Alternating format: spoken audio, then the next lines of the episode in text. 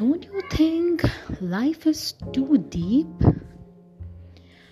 Sadness is followed by happiness, and then again happiness is followed by sadness.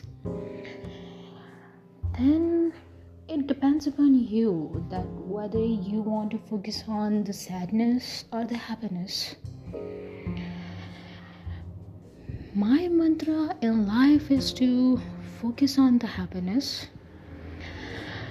and in the sad parts, you should just focus on the previous happiness and the coming happiness, so that in that sad part, you can just be happy, and even you won't realize that the sad part is finished and the happy part is just here. It arrived while you were just thinking about the happiness, and it's here, and the sadness never even bothered you.